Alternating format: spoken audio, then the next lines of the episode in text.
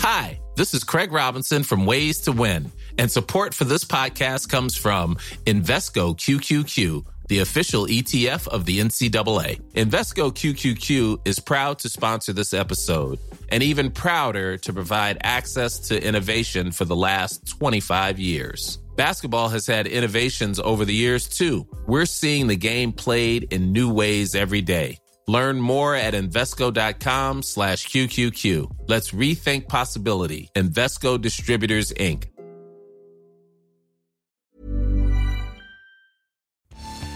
Hello, you are very welcome to The Tonight Show. Immigration continues to be a major issue for the Irish electorate. Coming up, we look at the impact it's having on politics, polls, and the population. Plus, Claire Brock sits down with the former Secretary General of the European Commission, Catherine Day, to discuss the government's approach to immigration. I think the Irish people have to understand that the only people who can come here and get permission to stay are people we have decided uh, get permission to stay. And Joe Biden blames Iran backed militants as three US soldiers are killed in drone attacks at a base in Jordan. How will they respond? We'll bring you the very latest.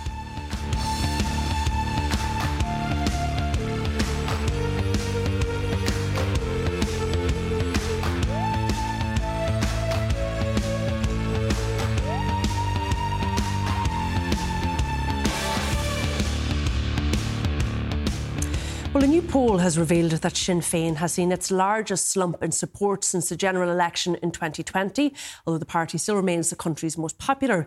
Some have speculated that the party's stance on immigration could have contributed to its drop in support. Meanwhile, immigration continues to dominate the public discourse, with a new Irish Times poll measuring public sentiment, placing it as the top issue capturing voters' attention over the past month. Well, joining me to discuss this further is Fine Gael Senator Regina Doherty, editor of Gript Media John McGuirk, journalist Alison O'Connor, Professor of Politics at the School of Law and Government at DCU Gary Murphy, and down the line is political editor of the Irish Times, Pat Leahy. You're all very welcome to the programme. Um, Pat, I'm going to come to you because we said at the top of the programme this is an issue that is affecting polls, it's affecting politics, and it is certainly affecting the population. And your poll out today would suggest that this is something that is very much to the forefront of the minds of the electorate at the minute.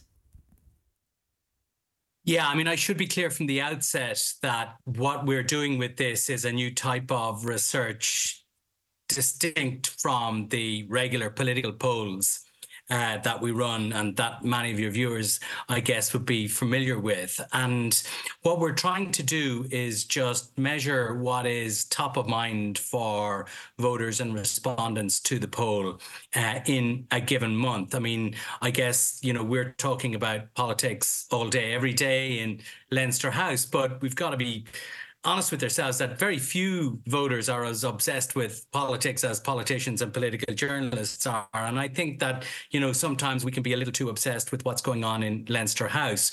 So what this attempts to do is to ask voters a very simple question.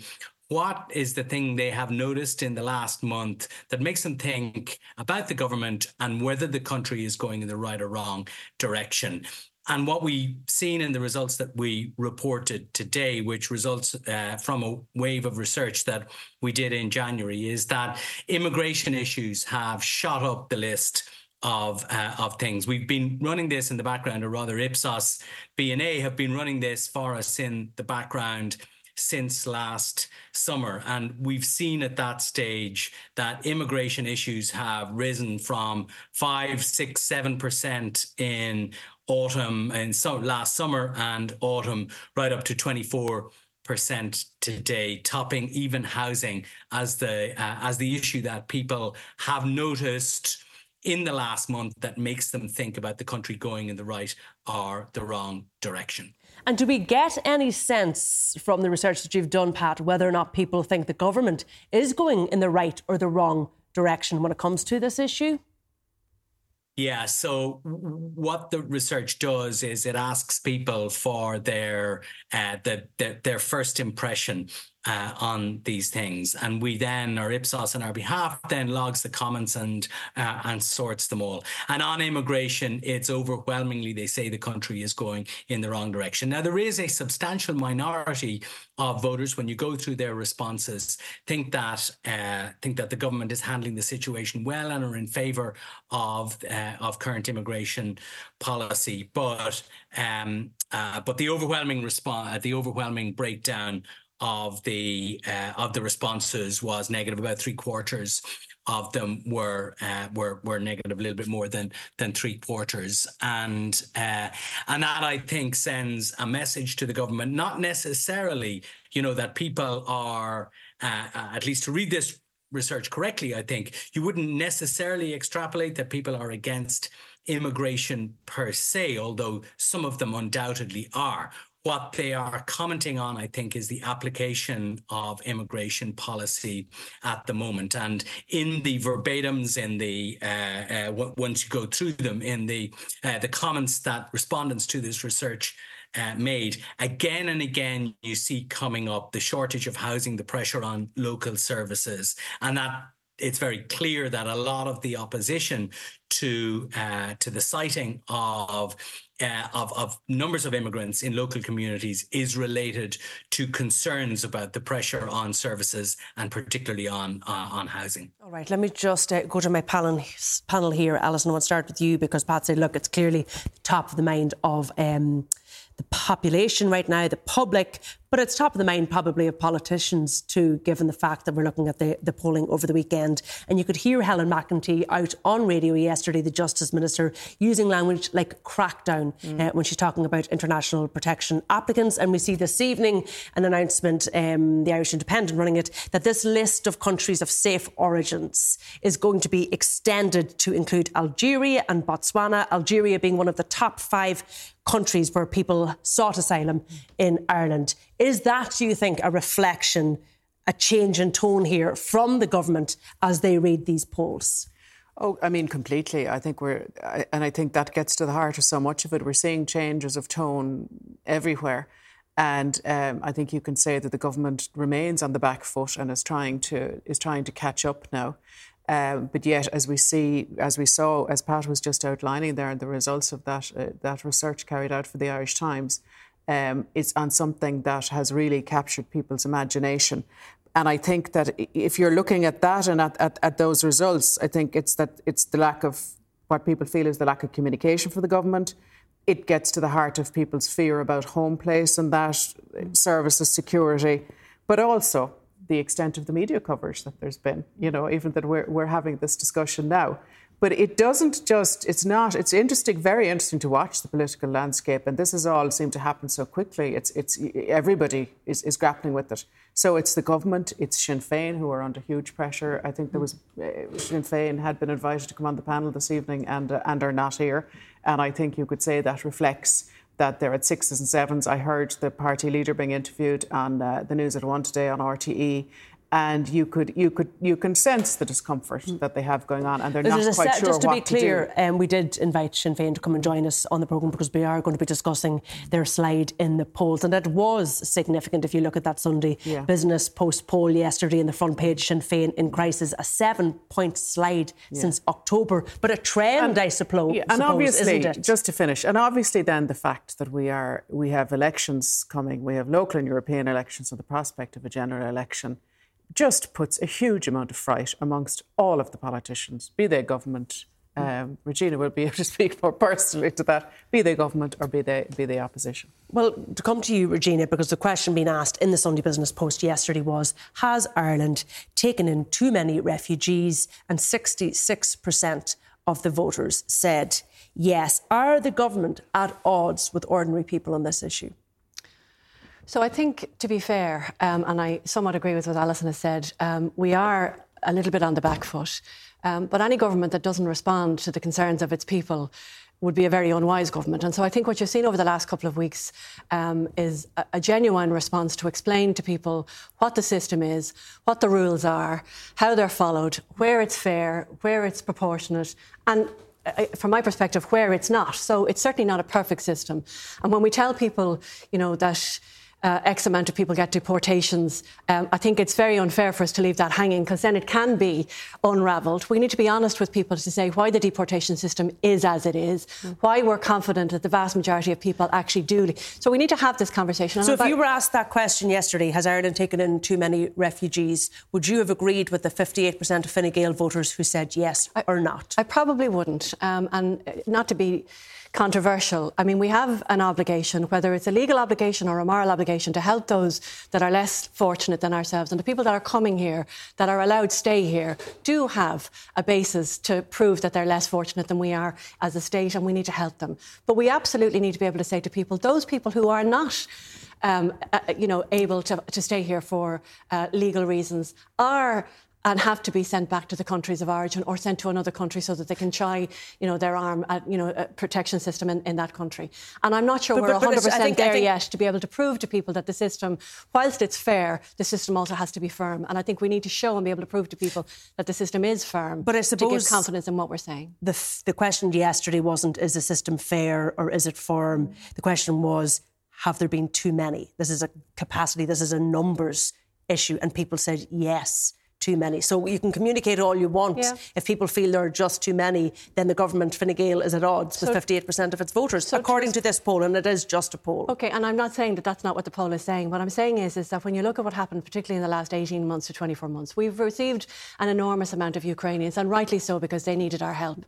But I think it was logical for us to change the terms and conditions, you know, for new Ukrainians arriving. And you can see the drastic response in the last couple of weeks as to how that's changed people presenting.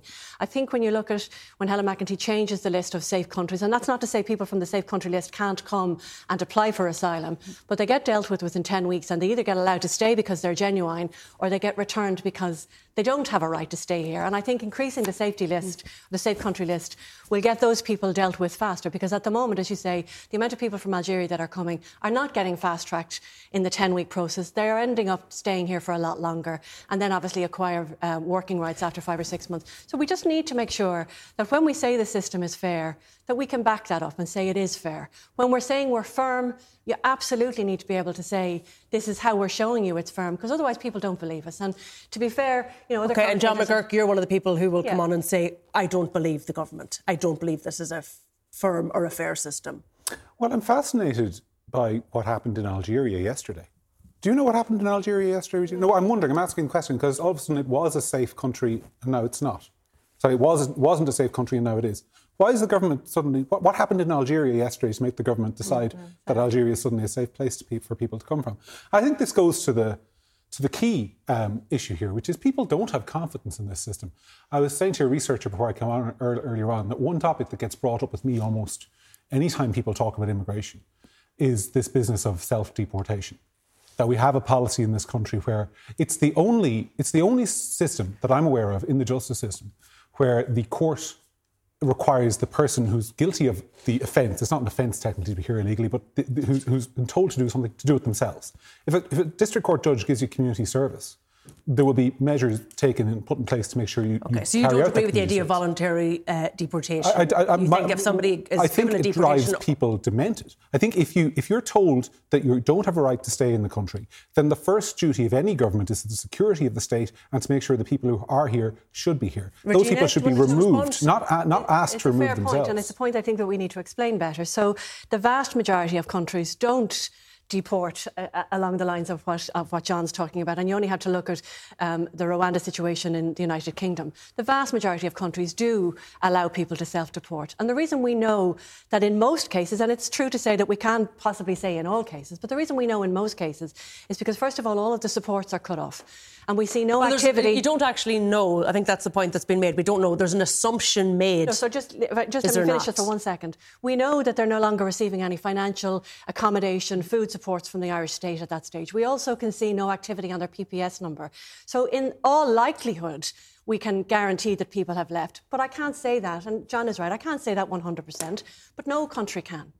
But what we can absolutely Okay, say is that the people that. are not receiving any more state aid. They don't get accommodation, food. They certainly don't get money, and they also don't and aren't Okay. allowed work in our, our, our system without any. So the point is, it becomes PPS almost impossible for an individual to, To to, live and survive in Ireland. You've no PPS number. You have been given a deportation order. You will not want to engage with any uh, entity of the state. You won't want to go to the hospital. You can't go to the guards. You can't go to a GP. You are you're stateless. You will leave the country. You don't accept that. I, I- don't. I, I know for fact it's not true in all cases. there have been at least three cases I'm aware of in the last year where somebody somebody was remained in the country for a significant period of time after they were told to leave.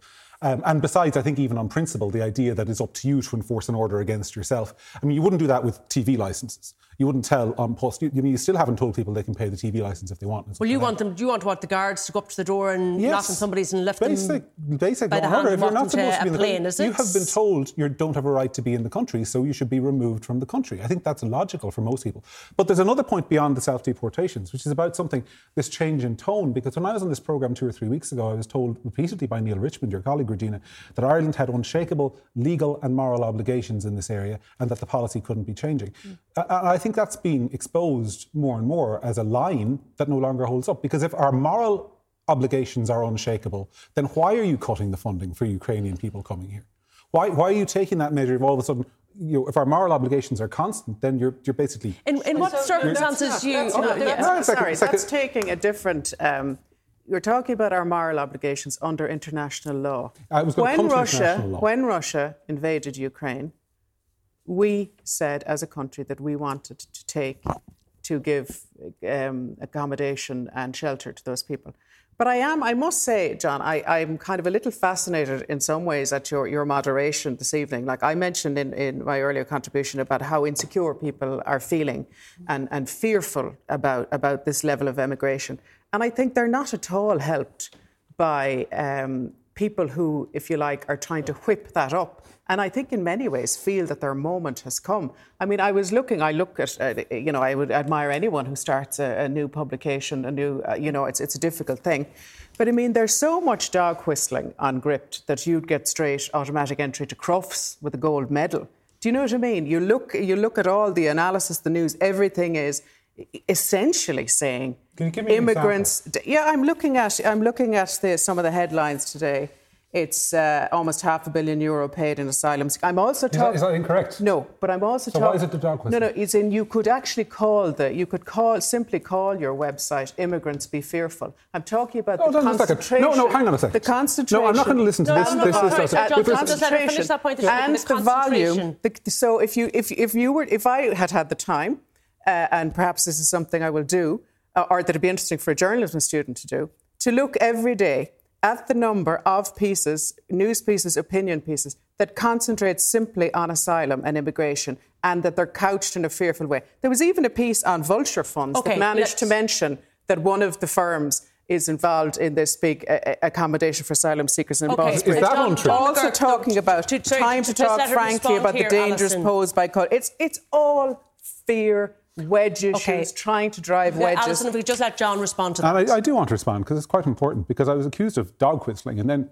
Alison mentioned, I think you mentioned three stories. I've asked her, are any of them listen, I could go are, on. Are, I can are go any on of, if are you'd any like of them to. untrue? Do you find uh, any no, factual but that, that wasn't the point, in fairness, John. That wasn't Okay, the point so- that she was making. so She was it- talking comes about back- the It's about how the things volume are and presented. It's about how it's it comes presented back. to people. it comes people. back to the exact discussion I had the last time I was on this program with you, Ciara, which is the idea that certain news shouldn't be reported and should only be reported in certain ways because if people hear it, they might have the wrong response. I don't, I don't think All that's of what the Alison stories. was saying, in fairness. She's just saying the volume and the concentration on one issue on a saying, website saying we, we would suggest spend, an she's saying we, we covered immigration more than any other issue today. That also happens to be what the opinion poll says people are more concerned about than any other issue. And, we, and if we're going to talk about dog whistling, you want to know why we're in this position? It is because of, and I've read your columns, Alice, over the last couple of years, and I've read a lot of other people's columns over the last couple of years. It has been this constant drumbeat that anyone who's concerned about this is some kind of far right lunatic extremist.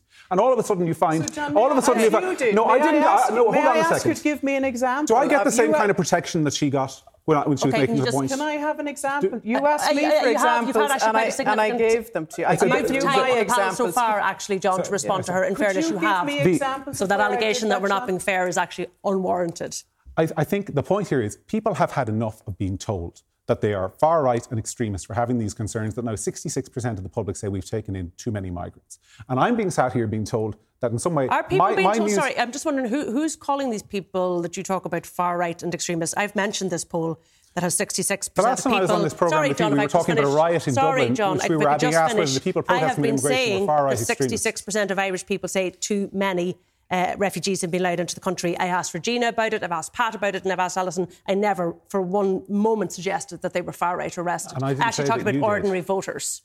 I'm going to talk about ordinary voters because the first protest about immigration in this country that really took off was the East Wall protest in about November of 2022. Uh, and that ran for a couple of weeks. And the, the, headlines in the newspapers and the political commentary on shows like this was that those people are far right. They're being whipped up by extremists. Their concerns aren't legitimate. They're, they're engaged in because racist... there was a far right element to that. I think that was accepted. Can I just uh, you, accepted by accepted by who? Question? But sorry, and now we're sitting here this evening, sorry, John, and we have opinion polling from Pat Leahy saying, "Oh, actually, they're concerned about resources." In what circumstances do you think somebody should be allowed to seek asylum in this country?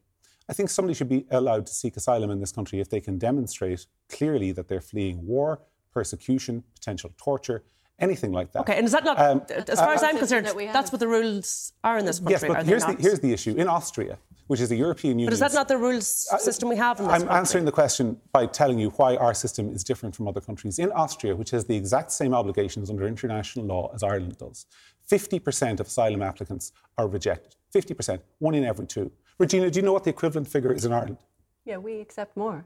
How, how many more? Yeah, we Can you tell the audience? Probably a considerable amount more. But does that not tell you that the Irish people in the Irish system is far more compassionate? And I have to tell you, if you're going to lump us in with Hungary, well, I, probably, I, I, didn't. I, it was, Austria. It was Austria. It was, it was, it was Austria. It was Austria. It was Austria, not Hungary. We do accept anymore. So, so is your position then that people coming to uh, to Ireland okay. are just inherently more honest than people going to Austria. No, our, Why is our system sorry, more lenient? No, our system is a fair system and people get a fair hearing. Is the Austrian system sorry, unfair? John, I just want Clearly to go to Gary different. Murphy here, who hasn't had an opportunity uh, to speak. Gary, Fine Gael voters, you can see from that poll, and indeed it would suggest Fianna Fáil voters are unlikely to be as concerned about immigration as Sinn Féin voters are.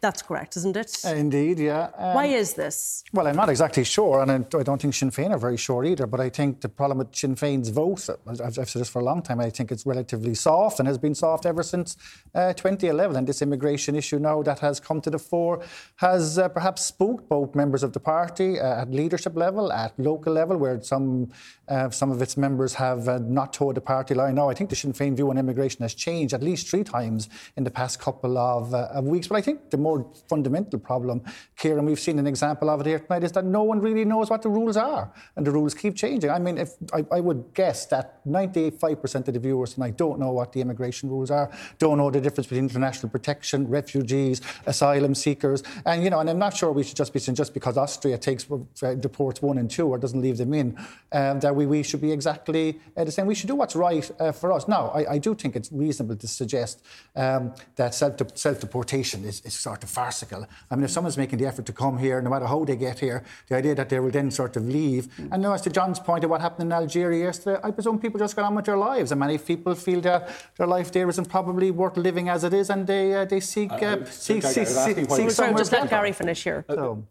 My, my, only point there was why the government's policy in Ireland changed in relation to well, No, I don't disagree with that, yeah. and that goes to my point. So I think I government policy point? on immigration, and you know, I, I think Regina is right. Government policy on immigration changed obviously overnight uh, when Russia invaded Ukraine uh, on the 24th of February two years ago, um, and you know, and government has been playing catch up uh, ever since. And you know, I, I, think it's reasonable to suggest that um, those who are worried about immigration are not far right, uh, but have concerns. Either fear of the outsider is a natural human uh, condition. That's not to say it's right, but and these are issues now that for all parties, including the. Um, uh, the, the, main opposition party, Sinn Féin, uh, are grappling. And I think a big problem, just to finish, Ciara, is that we haven't had a whole of government uh, approach. Everything has been lumbered on to the Minister for Integration, uh, Roderick O'Gorman, uh, who, as you know, seems to have enough on his plate. He now has to get this referendum uh, passed. And I, I, don't think we have had it, we have had a unitary approach uh, from the government, and that's a, a sad indictment on it. Uh, in terms of that Sinn Féin vote, what was very interesting in the poll yesterday was.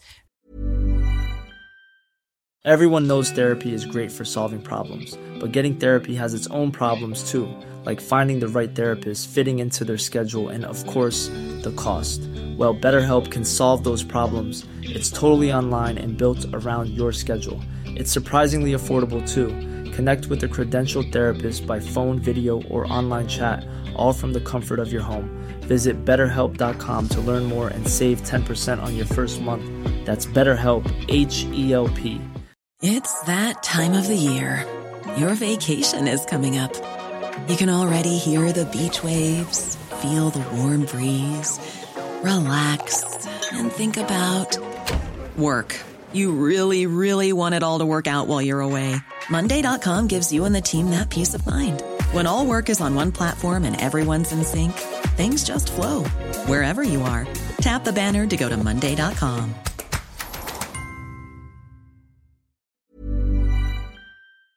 Two things I think that the, the younger vote was so strong that seems to be they seem to be losing. Some of those votes were going to the Social Democrats, and some of those votes suggested were going to independents, which shows, I think, the real fragmentation of the vote within Sinn Féin, doesn't yeah, it? But, but not just within Sinn Féin. I think all across the, the political system there is a volatility. The old days of sort of tribal loyalty ended with the economic crash of, you know, uh, 15 years ago, uh, two decades ago now, uh, nearly. Uh, and young people are far more casual with their vote than perhaps uh, people of my generation and beyond. And yet it uh, doesn't, were. if you look at the polls, it doesn't seem to be damaging Fine Gael and Fianna Fáil this issue I as wonder, much. I, I wonder is the fact that Fine Gael and Lee, or Fine, yeah, Fine Gael and Fianna Fáil are at their sort of yeah. the 20% uh, that Fine Gael have been at for the last four years, the 17 to 18 of Fianna Fáil. I mean, I think they would vote green or blue no matter come hell or high water. Where I think younger Okay. voters are much more. Uh, Yeah, because okay, so just uh, Alison yeah. let you in there briefly and then we have to take a short Even break. as, as Gary has said, if you consider that, it, like Holly Cairns's, the Social Democrats have really gone out there on a limb on, on immigration and that, you know, in a, in, a, in a positive way.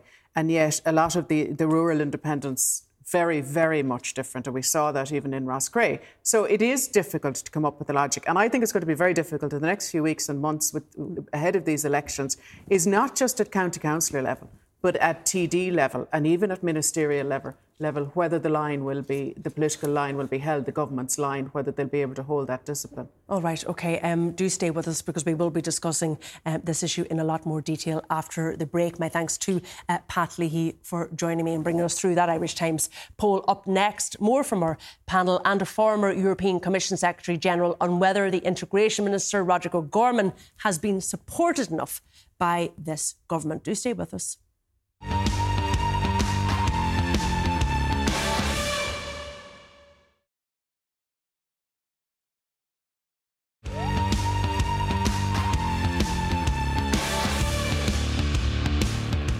welcome back. Well, an expert group advising government on ending direct provision is recommending state built accommodation centres replace private accommodation for asylum seekers. The chair of that group, Dr. Catherine Day, says there's an obvious need for an information campaign to engage with communities and the need to commit to extra resources for localities. Claire Brock began by asking uh, Dr. Day if she believed the government's approach to date to this issue of immigration had been mishandled.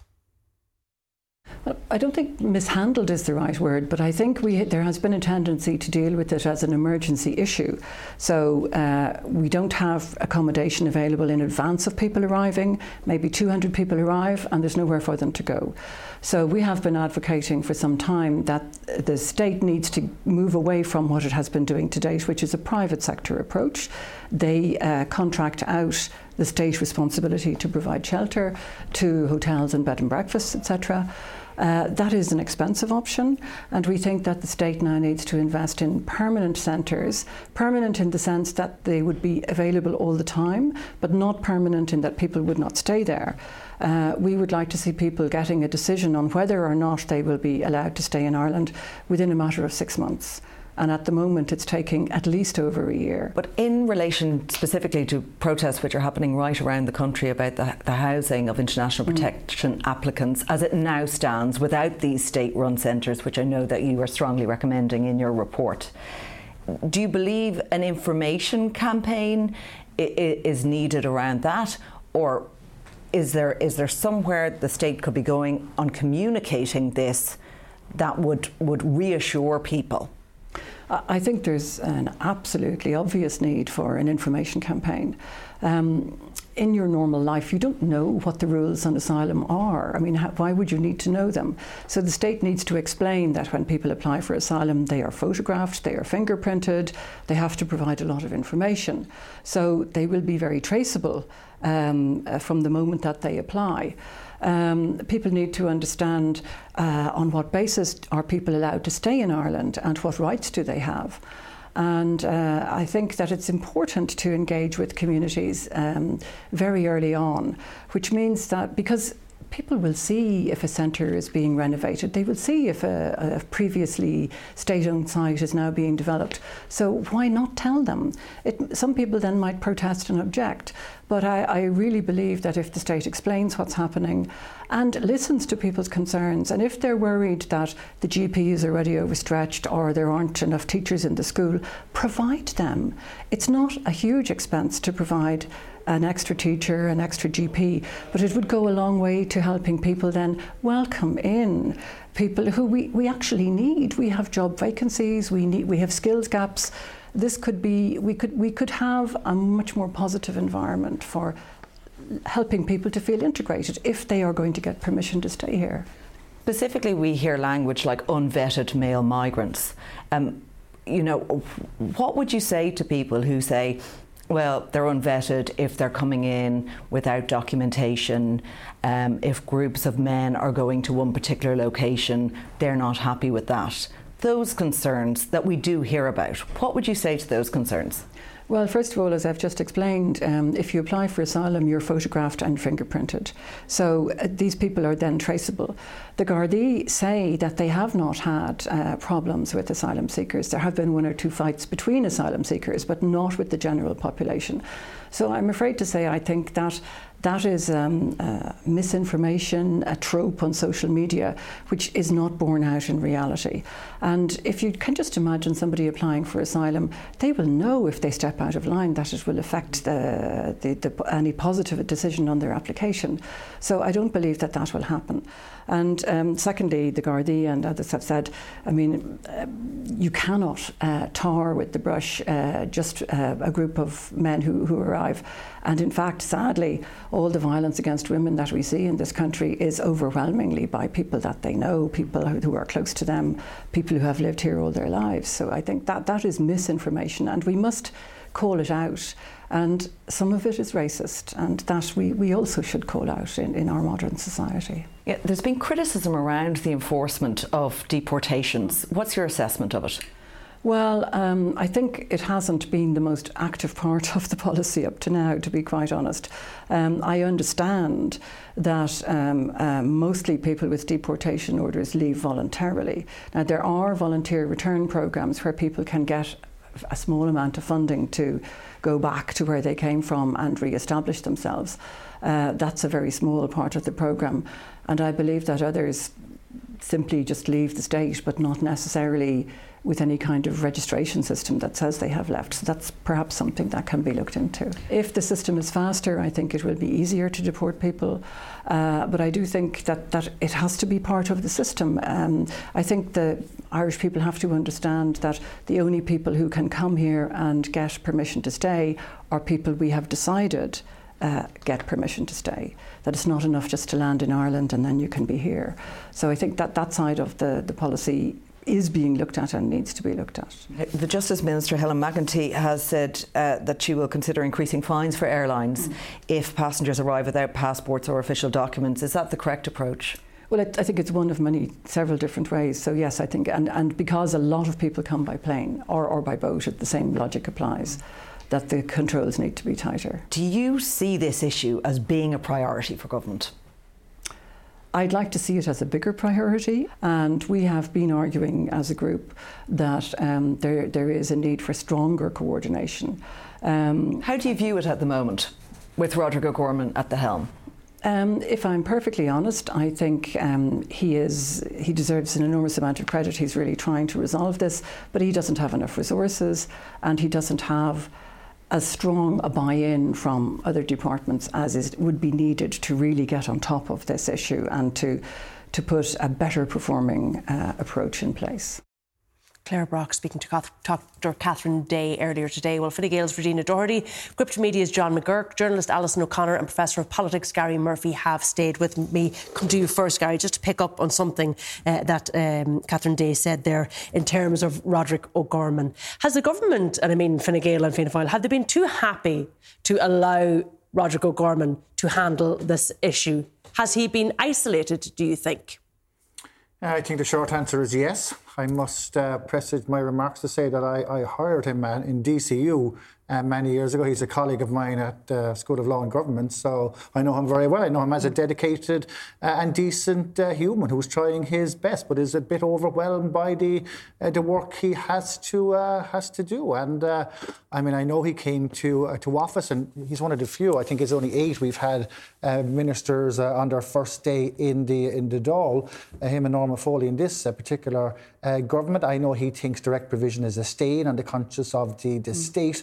Um, but he's working in uh, extremely difficult circumstances with a shortage of uh, resources. And Catherine Day, who I have tremendous uh, respect for, and uh, you know one of the country's most distinguished uh, public servants. But the idea that we that uh, any government or this government can simply put in a new doctor or a few teachers in whether it's Roscrea or Cahersiveen, where I gave a talk a few months ago at a summer school and was told that the whole um, town had been completely rejuvenated for the good by um, by Ukrainian refugees um, who had made an extraordinary contribution, even helping as far as uh, in Kerry football, yeah. for of all things. So in that context, I think um, you know it, it's easy enough to say we, we should put more resources into to schools, uh, GPs, dentists all across the country, and of course we should. But uh, it, uh, it, it, that will be a long-term process, I think. Uh, speaking of long-term processes, we're also hearing that the government is going to perhaps uh, build or acquire these reception centres that will have enough accommodation for 4,000 um, asylum seekers.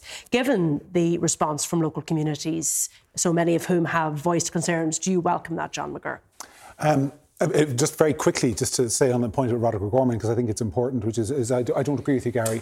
Um, I think the Minister for Health deals with the crisis every January in terms of hospital beds. Every other minister has stuff on their plate. No other minister do we say, oh, he needs more support from the government. He's had almost unlimited financial resources. There's been no. no he hasn't had unlimited financial yeah, resources, the, John. You know that more than anyone else. Two and a half billion spent, I think, in the last in the last two years on this. Uh, it was a very massive... short, concentrated period of time for a person to try and uh, we'll, accommodate a large number of people we'll, we'll in time of housing crisis. Immigration crosses all a whole range of government departments. It's not simply health or education or transport. You know that as as well. We, will agree to disagree on, on, on, whether he's got enough support. But on the issue of, of, of reception centres, I think there's a couple of points to make. First of all, they're not a quick solution.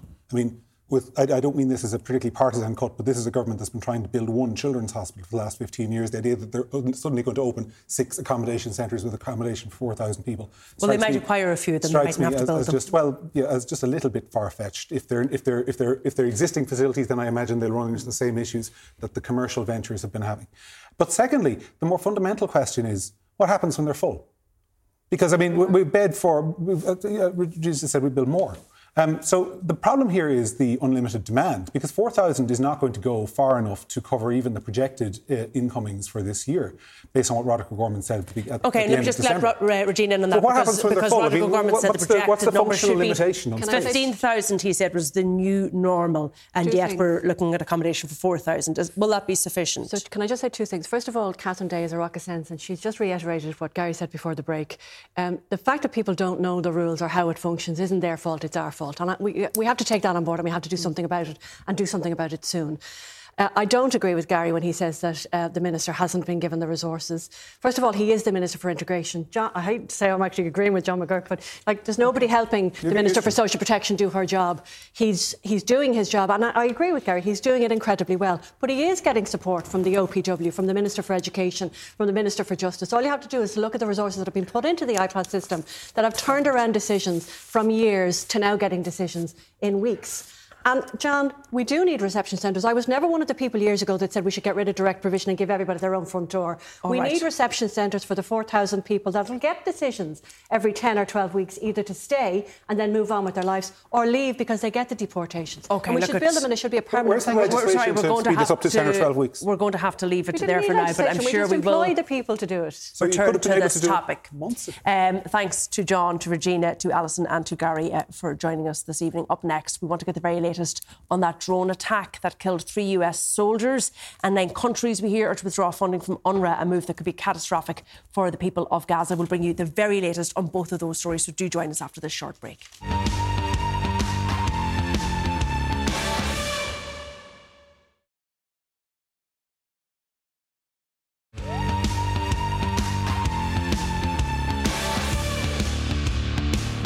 You're very welcome back. Well, the US has condemned a drone attack on an American base in Jordan in which three US soldiers were killed.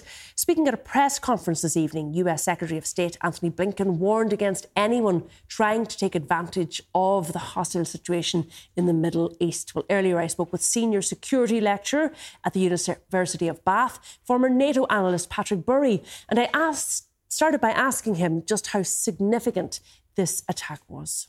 I don't think we're heading towards World War III imminently as a result of the death of three uh, US soldiers. It's more of the package of what's been going on and the way that Iran has been targeting the US in the wake of the October the 7th attacks in Israel. Uh, and there's been over 180 attacks, if you include the Red Sea attacks on US personnel and uh, ships, essentially. So um, the drumbeat in that way is, is, is worrying. But I think if you listen to the press conference that Secretary Blinken has just come out of, and his words there were really quite um, telling. First of all, he said, We do not want an escalation with Iran. So they're very clearly giving Iran a way out of this. Uh, and secondly, they said their response will be multi-staged, multi-level, and sustained. So I think there will be a response, and it will come exactly like Blinken said over uh, over a period, and probably targeting both militias and potentially other Iranian uh, interests and assets around the region.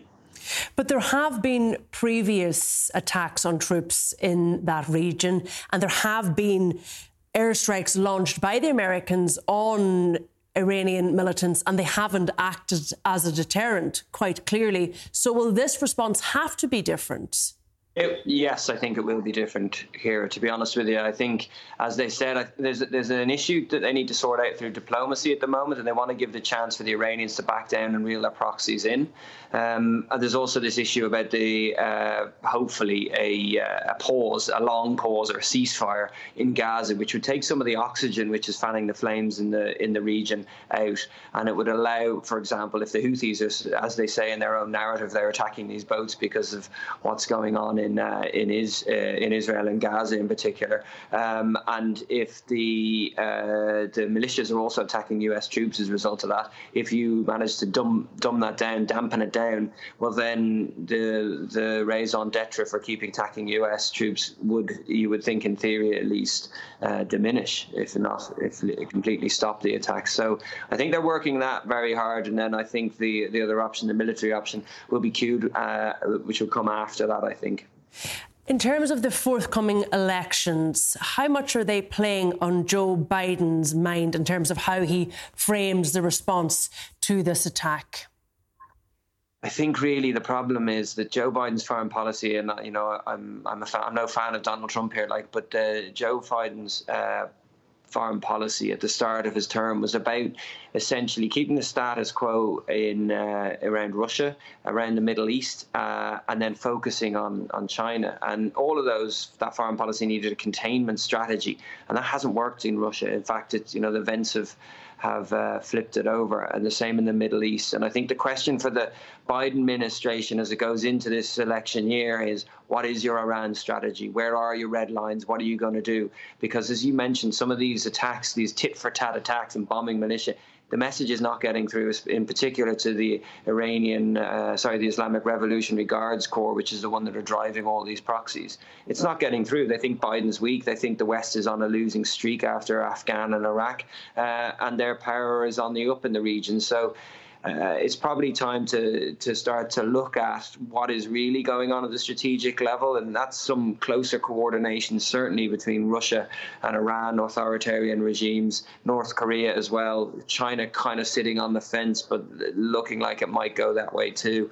Uh, and the West is going to have to start to realize that the, the post-war order that we a lot of us grew up in, safe, we were clearly in the ascendance, uh, is is over, and um, it's it's a more risky world out there, and we have to bandy together. I don't think yet we're at the stages of World War Three, but it'll be historians looking backwards who, uh, who will be able to call that more easily than I. Well, concern has been expressed for Palestinian refugees following the decision of nine countries to withdraw funding from UNRWA, the United Nations Relief and Works Agency in Palestine, after allegations emerged that some agency staff were involved in the October 7th attack by Hamas on Israel. For more on this situation, I'm joined by former spokesperson from UNRWA, Chris Gunness. Chris, you're very welcome to the programme. This was Thank you so much.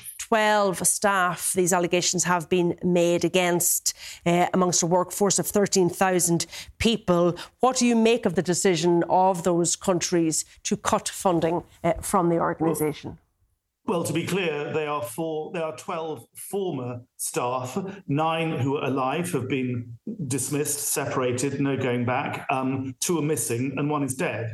And yet, in spite of that, UNRWA has proactively, as part of its robustly implemented zero tolerance policy, separated these people from the agency, even before the investigation, which has now been escalated to New York, the Office of Internal Oversight, even before that had barely got starting on its work before the results of that investigation have been known, UNRWA has separated those. And to be clear, we're talking about 12 rotten apples in a staff of 13,000 people in Gaza who are working amid these the dropping bombs, determined to deliver humanitarian assistance. For them, it's a question of cometh the hour. And for them, this is the hour. Many are utterly, utterly furious that a few rotten apples have sullied the reputation of the agency. And they're quite angry that, frankly, their humanitarian work is under threat because of this uh, withdrawal, the suspension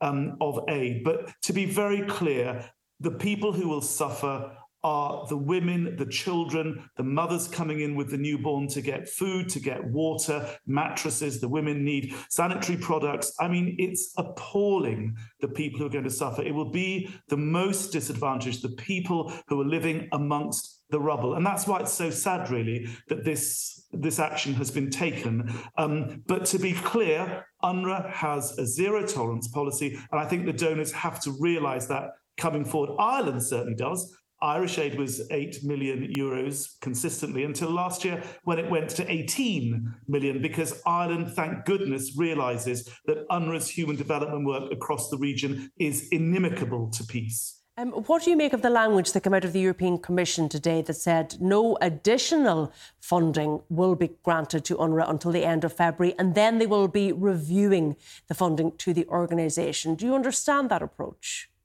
Look, I think it's regrettable that the the donor community has not realized the seriousness with which UNRWA takes this issue, hence the action. But I also think that UNRWA is very serious about a long and lasting and mature relationship with its donors, particularly a large donor like the European Commission. And we are absolutely, UNRWA is absolutely determined to make it quite clear to the taxpayers across the, the European Union and to the officials themselves that this is a good investment, that UNRWA has a track record in neutrality, that it stands by, it's worth invested, investing in. And that's why why UNRWA is saying, let's put this decision behind us. We have to make sure that that aid is resumed. Antony Blinken, by the way, breaking news tonight, has been saying, the penny perhaps is dropping there, that UNRWA's role is unique. UNRWA is indispensable, is the word he used. And so maybe after the panic about the interestingly timed release of this information just after the ICJ ruling, maybe the donors are beginning to wake up that frankly there is no alternative All right. to UNRWA. UNRWA's been sorry, please. Sorry, I have to cut across you there, Chris Gunness. Thank you for your contribution this evening. That's it from us here. The uh, late team says thank you, good night, and take care. See you tomorrow.